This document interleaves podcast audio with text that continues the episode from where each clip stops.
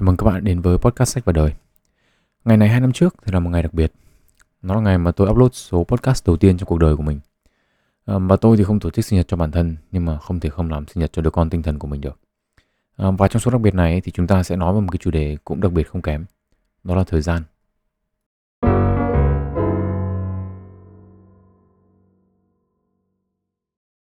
Chúng ta sẽ mở đầu số podcast này bằng một cái vấn đề mà tôi đã nói đến khá là nhiều lần à, nhưng mà chưa bao giờ đi vào cụ thể cả. Đấy là câu hỏi tại sao tôi lại ra podcast chậm đến như vậy. Hai tuần mới ra được một số tầm ờ, 30 phút. Để trả lời câu hỏi này thì tôi muốn dành một chút thời gian để nói về cách mà tôi làm một số podcast. À, một số podcast của tôi thì có thể là một trong ba loại, hoặc là chương chính, hoặc là ngoại truyện, hoặc là random thoughts. à, chương chính ý, thì là một số podcast review một cuốn sách. Ngoại truyện ý, thì là suy nghĩ của tôi về một vấn đề trong cuộc sống. Và random thoughts ý, thì chỉ mới có một số và nó chỉ là một cái dòng suy nghĩ mà của tôi mà nó không đủ lớn để có thể làm thành ngoại truyện à, để chọn ra được một cuốn sách để làm thành chương chính ấy, thì trung bình tôi phải đọc khoảng 4 đến 5 cuốn sách. À, trong những trường hợp mà đọc 4 đến 5 cuốn sách mà không tìm được cuốn nào hay để làm ấy thì tôi sẽ làm podcast với một cuốn mà tôi đã đọc uh, trước khi tôi bắt đầu làm sách vào đời. Uh, tôi có một cái bài viết ở trên blog cũ của mình có tên là 10 năm đọc sách. Và nói thật với các bạn là tôi đang định uh, post cái bài này lên trên Facebook thì uh, laptop của tôi nó hỏng ổ cứng bây giờ cũng không thể nào lấy được cái file này ra nữa à, có lẽ là có lẽ là cũng đến lúc của tôi phải viết một bài khác là 12 năm đọc sách à, nhưng mà về cơ bản là tôi ước trong cái bài viết đó của tôi thì tôi ước tính rằng là trong 10 năm đọc sách một cách tử tế của tôi ấy, thì tôi đọc được khoảng 300 cuốn sách và tôi có chọn ra 39 cuốn sách có ảnh hưởng lớn nhất đến suy nghĩ của tôi. Um, khi nào cần thiết ý, thì tôi sẽ chọn lấy một cuốn trong 39 cuốn đó để review. Trên thực tế thì tôi đã lấy được 7 trong 39 cuốn đó để làm cho 7 chương khác nhau cho sách và đời. À, thế thì để đọc được 4 đến 5 cuốn sách ấy, thì tôi cần khoảng thời gian là 2 tuần. À, đọc của tôi thì có hai kiểu, một là đọc sách như bình thường, hai là nghe sách nói. À, trung bình một cuốn sách nói thì có thể dao động từ khoảng 8 đến 12 tiếng. À, và tôi thì cũng cần một cái thời gian tương tự để đọc một cuốn sách bình thường. À, một ngày trong tuần ấy, thì tôi bỏ ít nhất là 2 tiếng một ngày à, để đọc hoặc là nghe và như vậy thì chỉ tính là từ thứ hai đến thứ sáu thì tôi có khoảng ờ, uh, 10 tiếng một tuần để đọc và nghe sách. Uh, hai tuần ấy, thì con số đó là được khoảng 20 tiếng và trung bình là được khoảng hai cuốn sách. Ngày chủ nhật ấy, thì tôi luôn luôn bỏ cả ngày ra để hoàn thành một cuốn, dù là nghe hay là đọc. Ờ, và chính vì thế tổng cộng 2 tuần thì tôi hoàn thành được khoảng 4 cuốn sách. Tuần nào đen hơn gặp toàn sách dở thì có khi hai tuần chỉ đọc được khoảng một hai cuốn thôi. Ở đây thì tôi cũng phải nói là sách ấy thì tôi cũng có những cuốn đọc nhanh, có cuốn đọc chậm um, có những cuốn sách mới với các chủ đề như tâm lý học hay là xã hội học ấy, thì tôi thường là có thời gian đọc ngắn nhất. Uh, đơn giản là bởi vì những cuốn sách này thì tôi đọc cũng khá là nhiều rồi. Và những cái nghiên cứu ấy thì thường được lặp đi lặp lại từ cuốn sách này sang cuốn sách khác. Nên là cái cái việc mà tôi tiếp thu luận điểm của tác giả ấy thì thường là nhanh hơn rất là nhiều so với cả mức trung bình. À, với những cuốn sách mà có chủ đề khó hơn hay là tôi không quen thuộc ấy, thì tốc độ đọc sẽ chậm hơn rất là nhiều.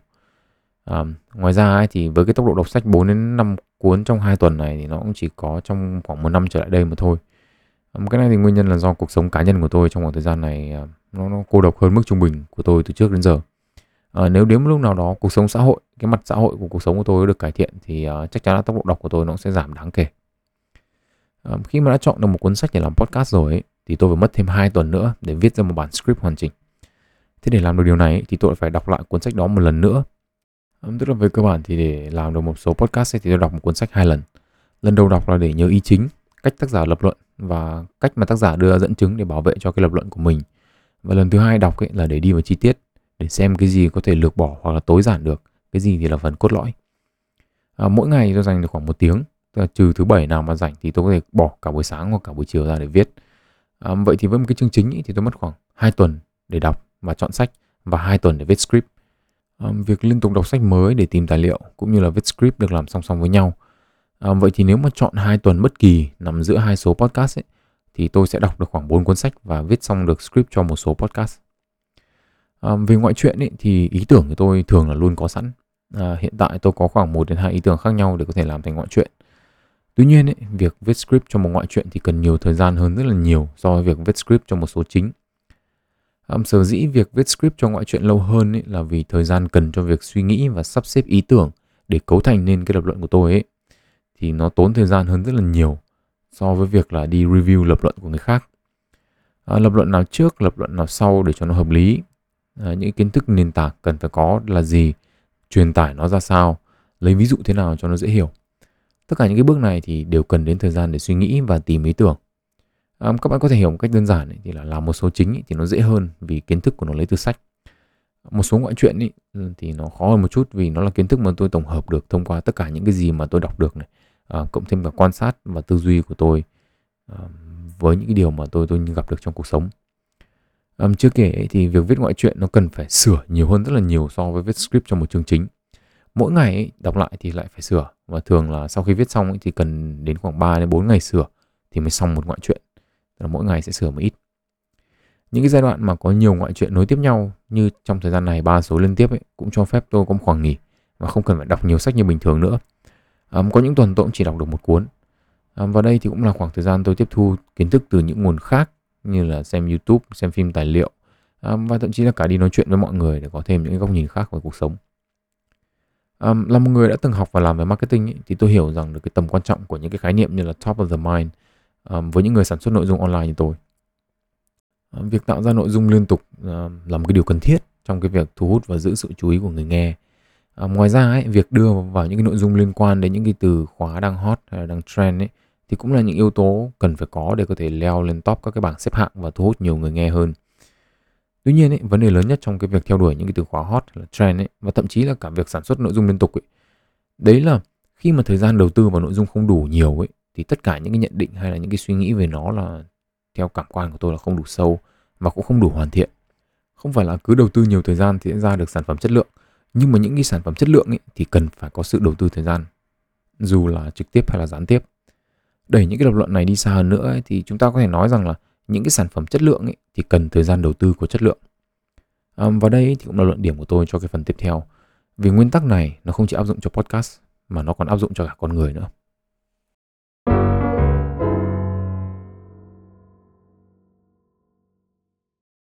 à, một trong những cái hình thái phổ biến hơn của cái lập luận của tôi khi áp dụng lên con người đấy là quy tắc 10.000 giờ ờ, quy tắc 10.000 giờ ấy, thì là quy tắc được đưa ra bởi tác giả Malcolm Gladwell trong cuốn ờ, những kẻ xuất chúng đây là một cuốn sách khá là phổ biến nên tôi sẽ không nói thêm về nội dung của nó nữa. Về cơ bản ấy, thì quy tắc này thì nó chỉ ra rằng là luyện tập đúng cách trong 10.000 giờ thì có thể giúp chúng ta trở thành bậc thầy trong một lĩnh vực nào đó. Quy tắc này đúng ngay cả với những tấm gương khởi nghiệp từ khi còn ít tuổi như kiểu Bill Gates hay là Mark Zuckerberg. Um, họ đều là những người đã có cơ hội tiếp xúc với máy tính cũng như lập trình từ khi còn nhỏ. Bill Gates thì được đi học trường tư từ năm lớp 6 và đây là nơi mà ông tiếp xúc với máy tính cũng như là viết phần mềm đầu tiên của mình. Zuckerberg ấy, thì cũng bắt đầu sử dụng máy tính và viết phần mềm ở cái thời điểm tương tự. Và cho đến khi họ thành lập công ty riêng ấy, thì họ đã có rất là nhiều năm với nhiều nghìn giờ trong lĩnh vực lập trình. Uh, Bill Gates thì thành lập Microsoft năm ông 21 tuổi và Mark Swan thì thành lập Facebook năm 19 tuổi. Vậy thì câu hỏi đặt ra là với những người bình thường như chúng ta thì ở tuổi 19 và 21 chúng ta có nhiều nghìn giờ làm cái gì? Và nếu mà chúng ta bỏ hàng nghìn giờ trong những năm sắp tới thì chúng ta có thể trở thành Bill Gates hay Mark được hay không? Um, đây cũng là một cái kiểu lập luận mà tôi đã từng nghe về những người hay nói về thành công. Um, các cái thầy dạy kỹ năng lãnh đạo hay là những cái gì cái gì nữa thì tôi cũng không biết. Um, mỗi ngày làm cái này thì chỉ trong 5 năm là chúng ta có cái này. Uh, làm trong 10 năm mà chúng ta có cái này. Cả với những cái lời khuyên về tài chính cũng như thế. Một tháng bỏ ra ngần này tiền thì một năm có ngần này. 5 năm ấy thì có được ngần này, 10 năm thì có được ngần này. Tất cả những cái lập luận kiểu này ấy, thì có hai vấn đề. Một là họ đang đơn giản hóa một hiện tượng phức tạp. Nhưng mà vấn đề thứ hai ấy, nghiêm trọng hơn ấy là họ đang cho rằng những cái mục tiêu mà họ mong muốn đạt được ấy, có tính chất tuyến tính. Tính chất tuyến tính ở đây ấy, có nghĩa rằng là họ cho rằng mục tiêu họ cần đạt được ấy, có tiến trình phát triển đều đặn, mỗi tháng một ít và mỗi ngày một ít. Nhưng mà trên thực tế thì gần như không có mục tiêu nào của tiến trình phát triển tiến tính cả. Ở đây ấy, thì tôi xin đưa ra hai ví dụ mà chính bản thân tôi trải qua để các bạn dễ hiểu. Một là quá trình giảm cân và hai là quá trình đọc sách. À, bạn nào đã từng mua một liệu trình giảm cân của một PT nào đó hoặc là tìm được một chế độ ăn trên mạng À, và nếu đây là một cái liệu trình và chế độ ăn nghiêm túc ấy, thì một yếu tố thường có ấy, là cái lượng calories nạp vào cơ thể sẽ giảm dần theo thời gian. Đầu chế độ ăn ấy, thì ăn nhiều, mà cuối chế độ ấy, thì ăn ít dần đi.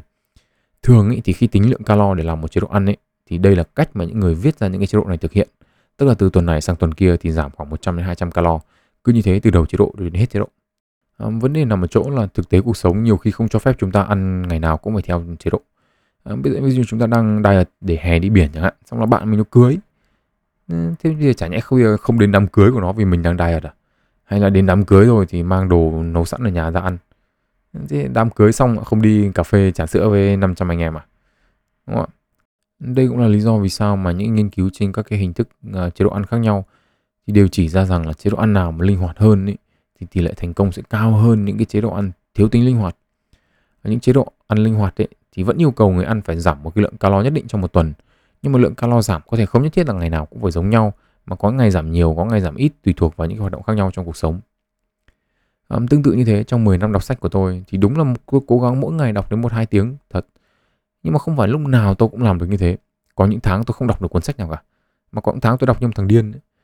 À, có những giai đoạn trong cuộc sống, Ờ, ví dụ như là tôi nhớ giai đoạn nhất là từ tháng 9 đến tháng 12 năm 2019, gần như là không đọc được mấy. à, vì cái việc đọc để viết bài trên lớp nó quá là nhiều và nó nặng nề. Về đến nhà tôi cũng không muốn dở thêm sách ra nữa. À, những lúc như thế tôi chuyển sang những hình thức tiếp thu thông tin khác mang tính giải trí cao hơn, dễ tiếp thu hơn như là YouTube này, phim tài liệu hay là các cái loại phim bộ, phim lẻ và thậm chí cả chơi cả game nữa. Thì về cơ bản ấy là hành trình đạt đến một mục tiêu nào đó thường không mang tính chất tuyến tính. Không phải lúc nào nó cũng như lúc nào. Có lúc làm được nhiều, có lúc làm được ít. Và ở đây chúng ta quay trở lại câu hỏi là năm 19 và năm 21 tuổi chúng ta có nhiều nghìn giờ làm cái gì? Câu trả lời của nó rất đơn giản. Chúng ta làm nhiều thứ Tại vì giống như Bill và Mark ấy, tiêu nhiều nghìn giờ vào lập trình ấy, thì chúng ta tiêu vào đủ thứ khác nhau. Đi ăn, đi chơi với bạn bè, đọc sách, chơi game, xem phim Hàn Quốc, ngồi ngắm ảnh idol, đúng không ạ? Vân vân vân vân. À, nhưng mà cái câu trả lời này thì không giúp chúng ta phân tích sâu hơn về cái sự khác biệt giữa chúng ta và Bill Gates.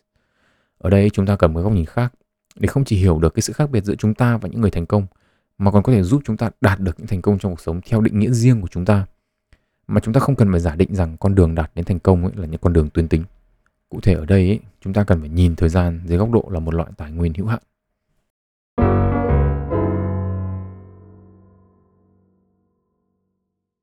À, giả sử chúng ta sau khi chết đi thì trở thành những cái nhà quan sát tầm vũ trụ đúng không ạ? Chúng ta nhìn khuyết xuyên được không gian và thời gian. Khi đó thì chúng ta có thể trải hết tất cả những cái năm tháng mà chúng ta đã sống ra ngay trước mắt. Và để cho hệ dễ hình dung ấy, thì chúng ta sẽ giả định rằng là tất cả mọi người trên trái đất thì chỉ để sống đến 80 tuổi thôi. Tức là coi như vừa ăn sinh nhật 80 tuổi xong cái Alan là chết luôn. À, nếu tất cả mọi người đều chỉ sống đến 80 tuổi ấy, thì khi mà chúng ta xếp 80 năm cuộc đời đó của chúng ta và những người thành công ra ngay trước mắt thì chúng ta có thể nhìn thấy sự khác biệt trong việc sử dụng thời gian giữa hai con người đúng không ạ?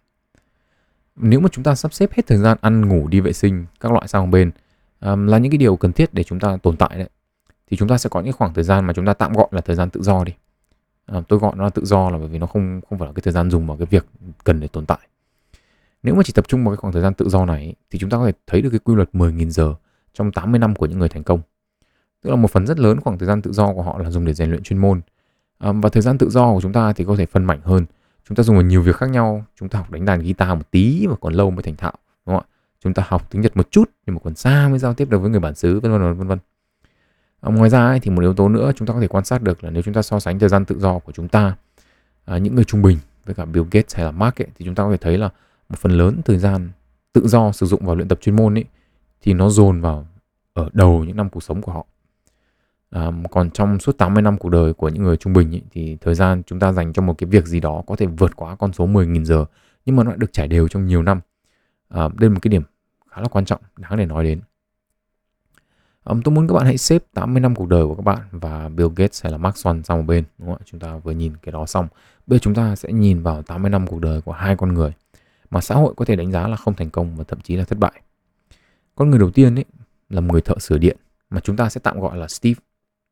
Nếu mà các bạn chỉ nhìn vào thời gian tự do của Steve ấy, thì các bạn sẽ thấy một điều đó là ông này chỉ đi học hết lớp 10 thôi, thậm chí còn chưa học hết cấp 3 um, do không có bằng cấp ấy, nên là ông ấy nay đây mai đó và làm đủ thứ để kiếm sống. Và thay vì 10.000 giờ tập trung vào một lĩnh vực ấy, thì nếu các bạn nhìn ấy, thì là ở tuổi 40 ấy, thì Steve đã có hơn 10.000 giờ sửa chữa tất cả những cái gì có thể sửa chữa được ở trong một cái căn nhà và hơn 10.000 giờ làm đủ những cái việc linh tinh khác nhau ở nông trại. À, và nếu mà nói về địa vị xã hội hay tiền bạc ấy thì Steve có thể không nhiều. Nhưng mà Steve là một người quan trọng với rất là nhiều người. Đơn giản vì những cái giá trị mà ông mang đến cho họ. Đúng không ạ? Ông có thể làm được nhiều thứ và có thể coi như ông là một cái giải pháp toàn diện cho những cái vấn đề phát sinh hàng ngày ở một cái nông trại chẳng hạn. Người thứ hai mà chúng ta sẽ nhìn đến là một người chúng ta sẽ gọi là Peter. Peter thì không bỏ học năm lớp 10 đâu. Nhưng mà từ 10 tuổi thì ông bắt đầu chơi với tội phạm rồi. Những chơi với cả những con bạc khát nước và cả những tú ông nữa. Năm 19 tuổi thì Peter bị án tù 10 năm về tội trộm cắp. Sau đó Peter trốn tù và thành lập băng đảng tội phạm riêng, bị truy nã, rồi bắt và ở tù nhiều năm liền. Peter ấy thì chắc chắn là có nhiều hơn 10.000 giờ suy nghĩ và tham gia vào nhiều hoạt động tội phạm khác nhau. Như vậy là cùng với 80 năm cuộc đời, cùng với một số lượng tài nguyên như nhau, nếu chúng ta nhìn thời gian làm loại tài nguyên, cùng có hơn 700.000 tiếng đồng hồ để sống. Nhưng cuộc đời bạn, Bill Gates, Mark Swan, Steve hay là Peter khác hẳn nhau. Ở đây thì chúng ta có thể rút ra một cái nhận định khá là đơn giản. Tức là cách mà một người sử dụng thời gian ấy sẽ quyết định con người đó trở thành người như thế nào. Và nếu chúng ta lập luận xa hơn một chút nữa, dưới góc độ thời gian là một tài nguyên ấy, thì sống là quá trình trao đổi cái tài nguyên hữu hạn này lấy những thứ khác. Đến khi tài nguyên này cạn kiệt ấy, thì quá trình trao đổi cũng kết thúc. Và sự tổng hợp của những cái mà chúng ta thu về từ việc đánh đổi thời gian ấy chính là con người chúng ta. Việc nhìn thời gian dưới dạng một cái tài nguyên hữu hạn ấy cũng có thể giúp chúng ta có những cái góc nhìn khác về cuộc sống. Chúng ta sẽ lấy ví dụ là một câu ca dao tục ngữ đi um, gần mực thì đen, gần đèn thì dạng. Về cơ bản ý, là các cụ bảo là chơi với người xấu thì thành xấu, mà chơi với người tốt thì thành tốt. Nếu nhìn dưới một góc độ thời gian ý, thì chúng ta có thể hiểu là chúng ta dành nhiều thời gian với ai hơn ý, thì chúng ta sẽ bị ảnh hưởng của người đó nhiều hơn. Chúng ta tiêu nhiều tài nguyên vào mối quan hệ nào hơn thì mối quan hệ đó ảnh hưởng đến ta nhiều hơn. Đúng không ạ? Hay là chúng ta có thể nhận xét một hiện tượng xã hội khá là phổ biến. Đây là việc những người nổi tiếng thì thường lắm drama. À, chúng ta chọn một ví dụ cụ thể cho dễ phân tích đi. À, ví dụ như là những người nổi tiếng, đặc biệt là những người uh, nổi tiếng khi còn trẻ chẳng hạn, thì họ hay phát biểu những câu mà tôi tạm gọi là thiếu suy nghĩ. Về cơ bản ấy, chúng ta có thể thấy được rằng là phần lớn thời gian tuổi trẻ của họ là để đầu tư vào những việc giúp họ nổi tiếng, sản xuất nhạc, đóng phim, quay TikTok, quay YouTube vân vân vân vân. Và như vậy ấy, thì họ không không có quá nhiều tài nguyên để đầu tư cho việc học hành, suy nghĩ hoặc đơn giản hơn ấy là không có cả thời gian để mắc lỗi trong cuộc sống. Mắc lỗi và sửa lỗi là cách mà chúng ta trưởng thành. Nhưng mà khi không có cơ hội để làm việc đó ấy, thì những người nổi tiếng ở một góc độ nào đó, chúng ta có thể nhìn họ như một đứa trẻ con trong lớp người lớn. À, họ là những người giống như những học sinh của những lớp lớp chuyên của một cái trường nào đó ấy. Tức là họ tập trung quá nhiều vào một môn và học lệch. Họ rất giỏi một thứ nhưng mà họ có thể kém tất cả những thứ còn lại. Về cơ bản ấy, quỹ tài nguyên của chúng ta có hạn. Đầu tư vào cái này đồng nghĩa với việc chúng ta không thể đầu tư nó vào cái khác. Khi mà chúng ta còn trẻ thì việc đầu tư vào một khía cạnh của cuộc sống ấy, có nghĩa là những khía cạnh khác có thể không được phát triển như một người bình thường. Đây cũng là một trong những lý do vì sao rất là nhiều người nổi tiếng ấy, thì lấy vợ, lấy chồng và lập gia đình rất là muộn. Họ không có thời gian để yêu đương như một người bình thường. À, vậy thì chúng ta đã có cái luận điểm là cách mà chúng ta tiêu thời gian ấy, thì quyết định con người chúng ta như thế nào.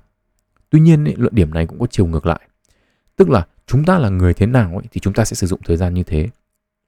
Đây là một trong những cái điểm rất là dễ nhận ra.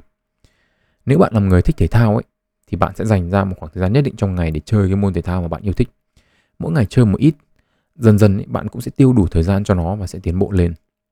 Việc tiến bộ lên ấy khiến cho bạn càng trở nên yêu thích bộ môn đó hơn và dành nhiều thời gian hơn cho nó. Tương tự như thế, nếu bạn là người hướng ngoại, bạn sẽ có xu hướng ra ngoài nhiều hơn, khả năng mở rộng mối quan hệ tốt hơn và số lượng mối quan hệ của bạn sẽ nhiều hơn so với những người hướng nội.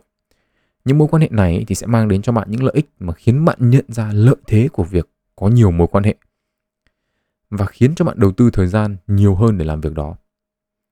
Tương tự như vậy, những người hướng nội sẽ có xu hướng chọn những cái thú vui để họ có thể làm một mình và khi đạt được những cái thành tựu nhất định thì những cái thành tựu đó sẽ trở thành động lực khiến cho họ đầu tư thêm nhiều thời gian hơn nữa vào những cái thú vui của mình. Vậy thì tổng kết lại, là việc nhìn thời gian dưới góc độ một tài nguyên ấy, thì cho chúng ta thấy được một mệnh đề hai chiều. Một cách chúng ta dùng thời gian quyết định con người chúng ta sẽ trở thành như thế nào. Và hai là chúng ta là người như thế nào ấy, thì cũng sẽ quyết định chúng ta sử dụng thời gian ra sao. Tuy nhiên, chúng ta vẫn còn một chủ điểm nữa cần phải nói tới để có thể đến được với luận điểm hoàn thiện của số ngày hôm nay.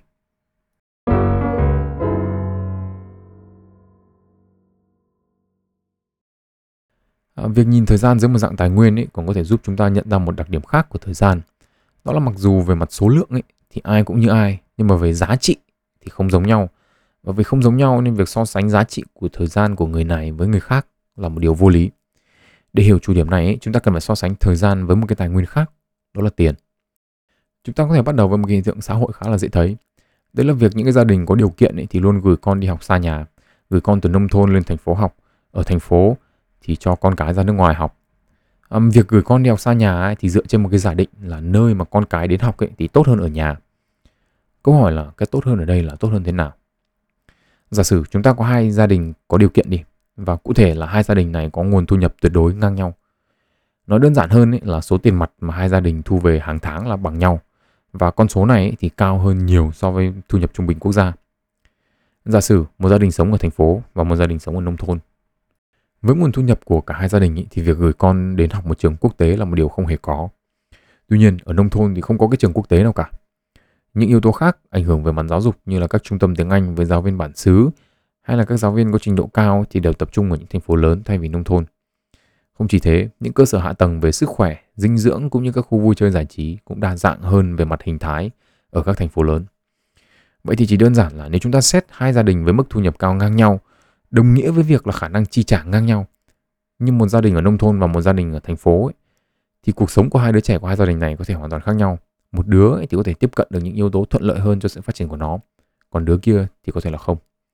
Tương tự như vậy, những người có thể tiếp cận với những cơ hội hoặc những điều kiện thuận lợi thì có thể thu về nhiều hơn so với những người không có khả năng tiếp cận những cơ hội hay điều kiện thuận lợi khi mà hai người cùng đầu tư thời gian vào một việc.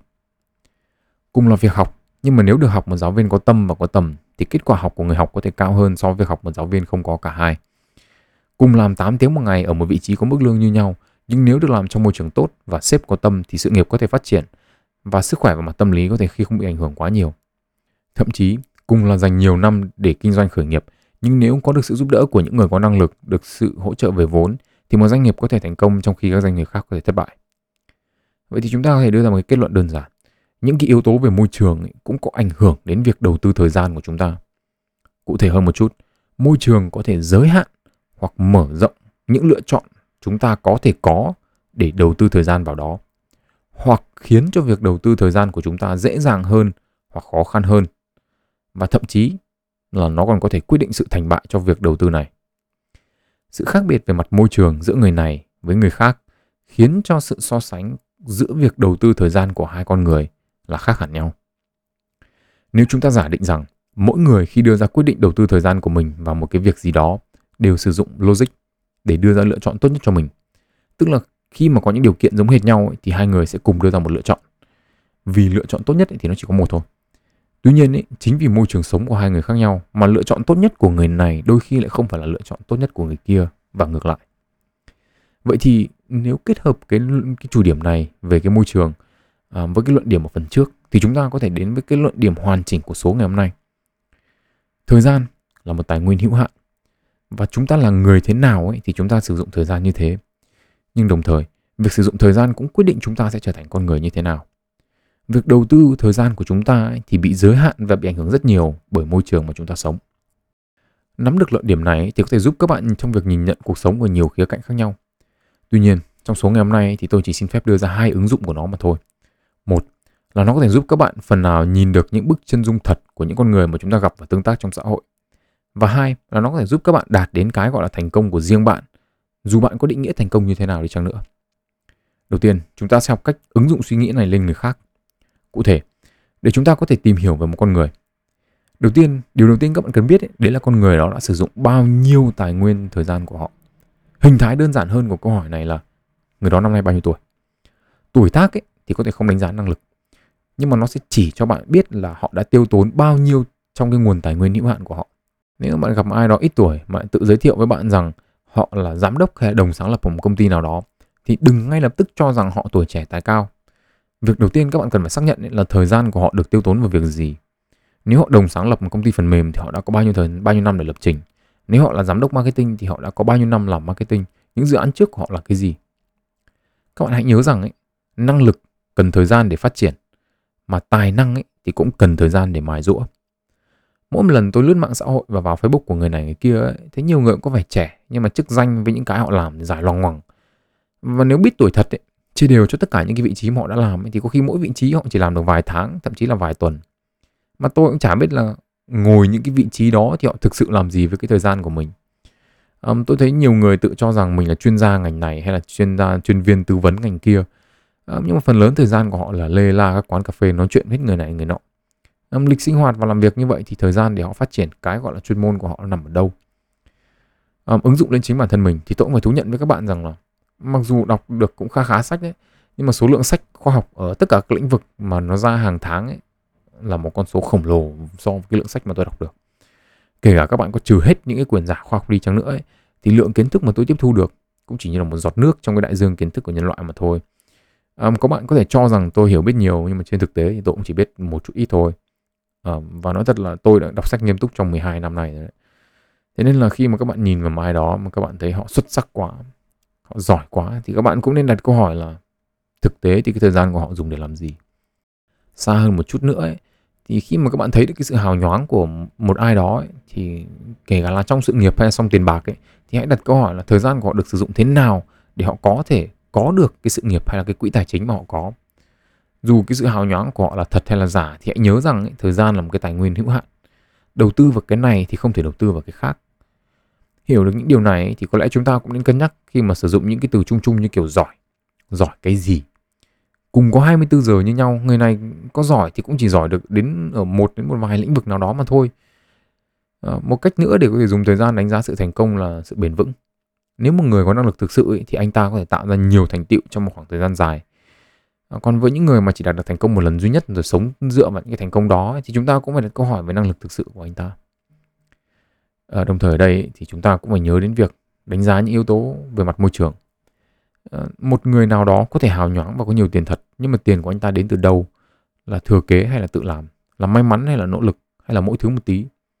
Việc đánh giá con người dưới góc độ thời gian ấy trong một cái môi trường nhất định cũng giúp chúng ta có cái nhìn khách quan hơn về nhiều cảnh đời khác nhau mà nếu so sánh ở những góc độ khác chúng ta có thể không thấy một nhân viên văn phòng thì có thể làm 8 tiếng một ngày và kiếm 5 triệu một tháng trong 8 tiếng thì anh ta thực làm 2 tiếng và 6 tiếng ngồi tâm sự tán gẫu hoặc là lướt mạng xã hội 2 tiếng một ngày 5 ngày một tuần, 4 tuần một tháng thì tính ra ấy, một tháng anh ta thực làm được 40 tiếng để đổi lấy 5 triệu.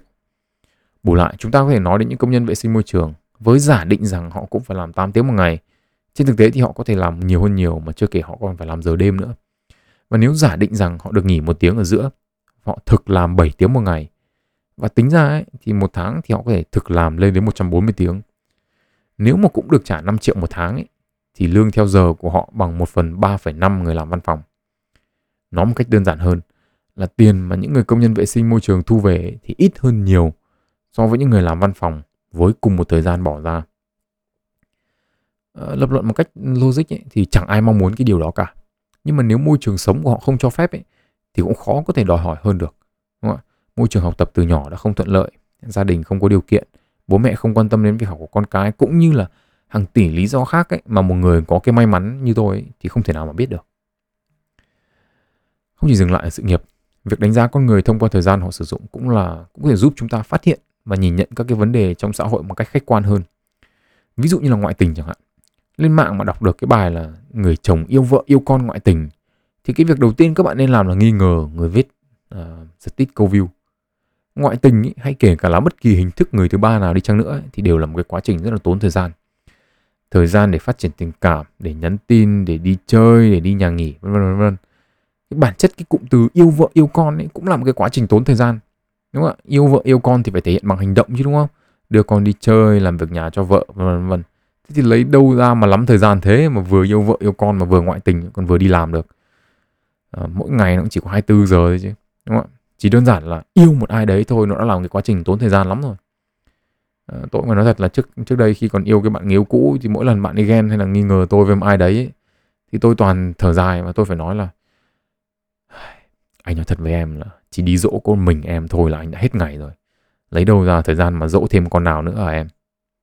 Đấy con người lãng mạn như thế mà bây giờ không có người yêu nó là đau thương cho một kiếp người à, nhưng mà đơn giản và gần gũi hơn nữa ấy, thì mỗi lần tôi làm quen với một người bạn mới ấy, thì một trong những câu hỏi đầu tiên tôi luôn hỏi là trong lúc rảnh thì họ làm cái gì? Cách một con người tiêu thời gian rảnh ấy, thì cũng có thể giúp các bạn hiểu được phần nào con người của họ. Đồng thời cũng là cách để bạn tìm ra những cái chủ đề chung để có thể nói chuyện với nhau dễ dàng hơn.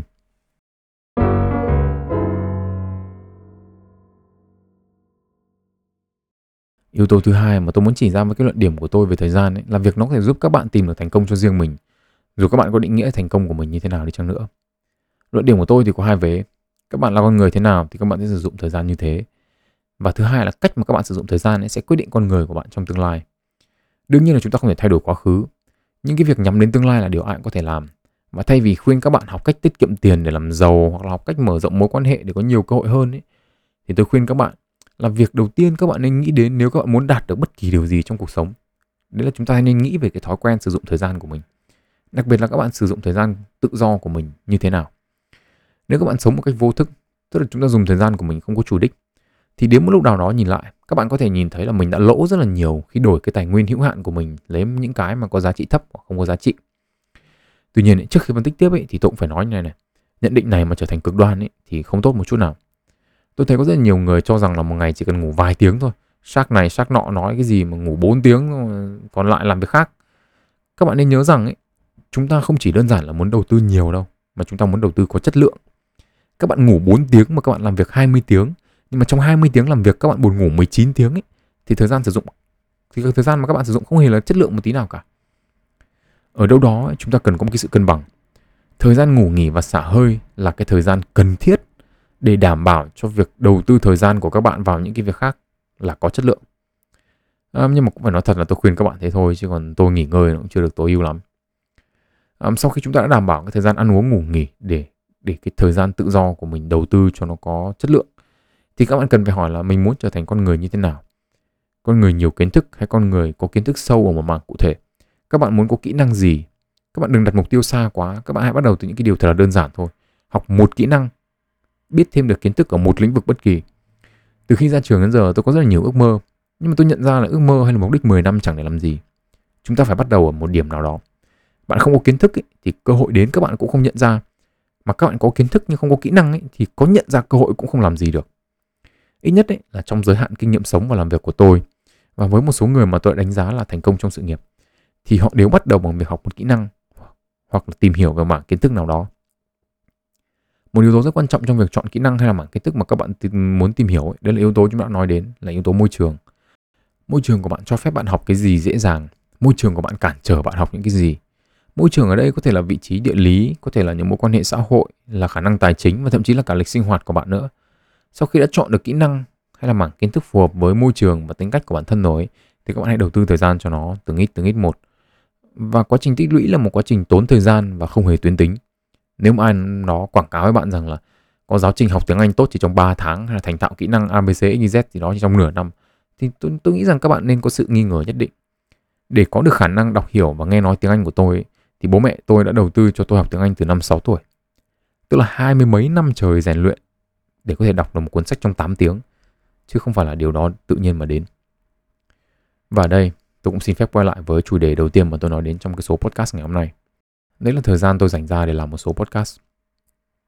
Tôi đã từng nói với các bạn rằng tôi là một người lý tưởng và tôi có một cái lý tưởng rất đơn giản với sách và đời.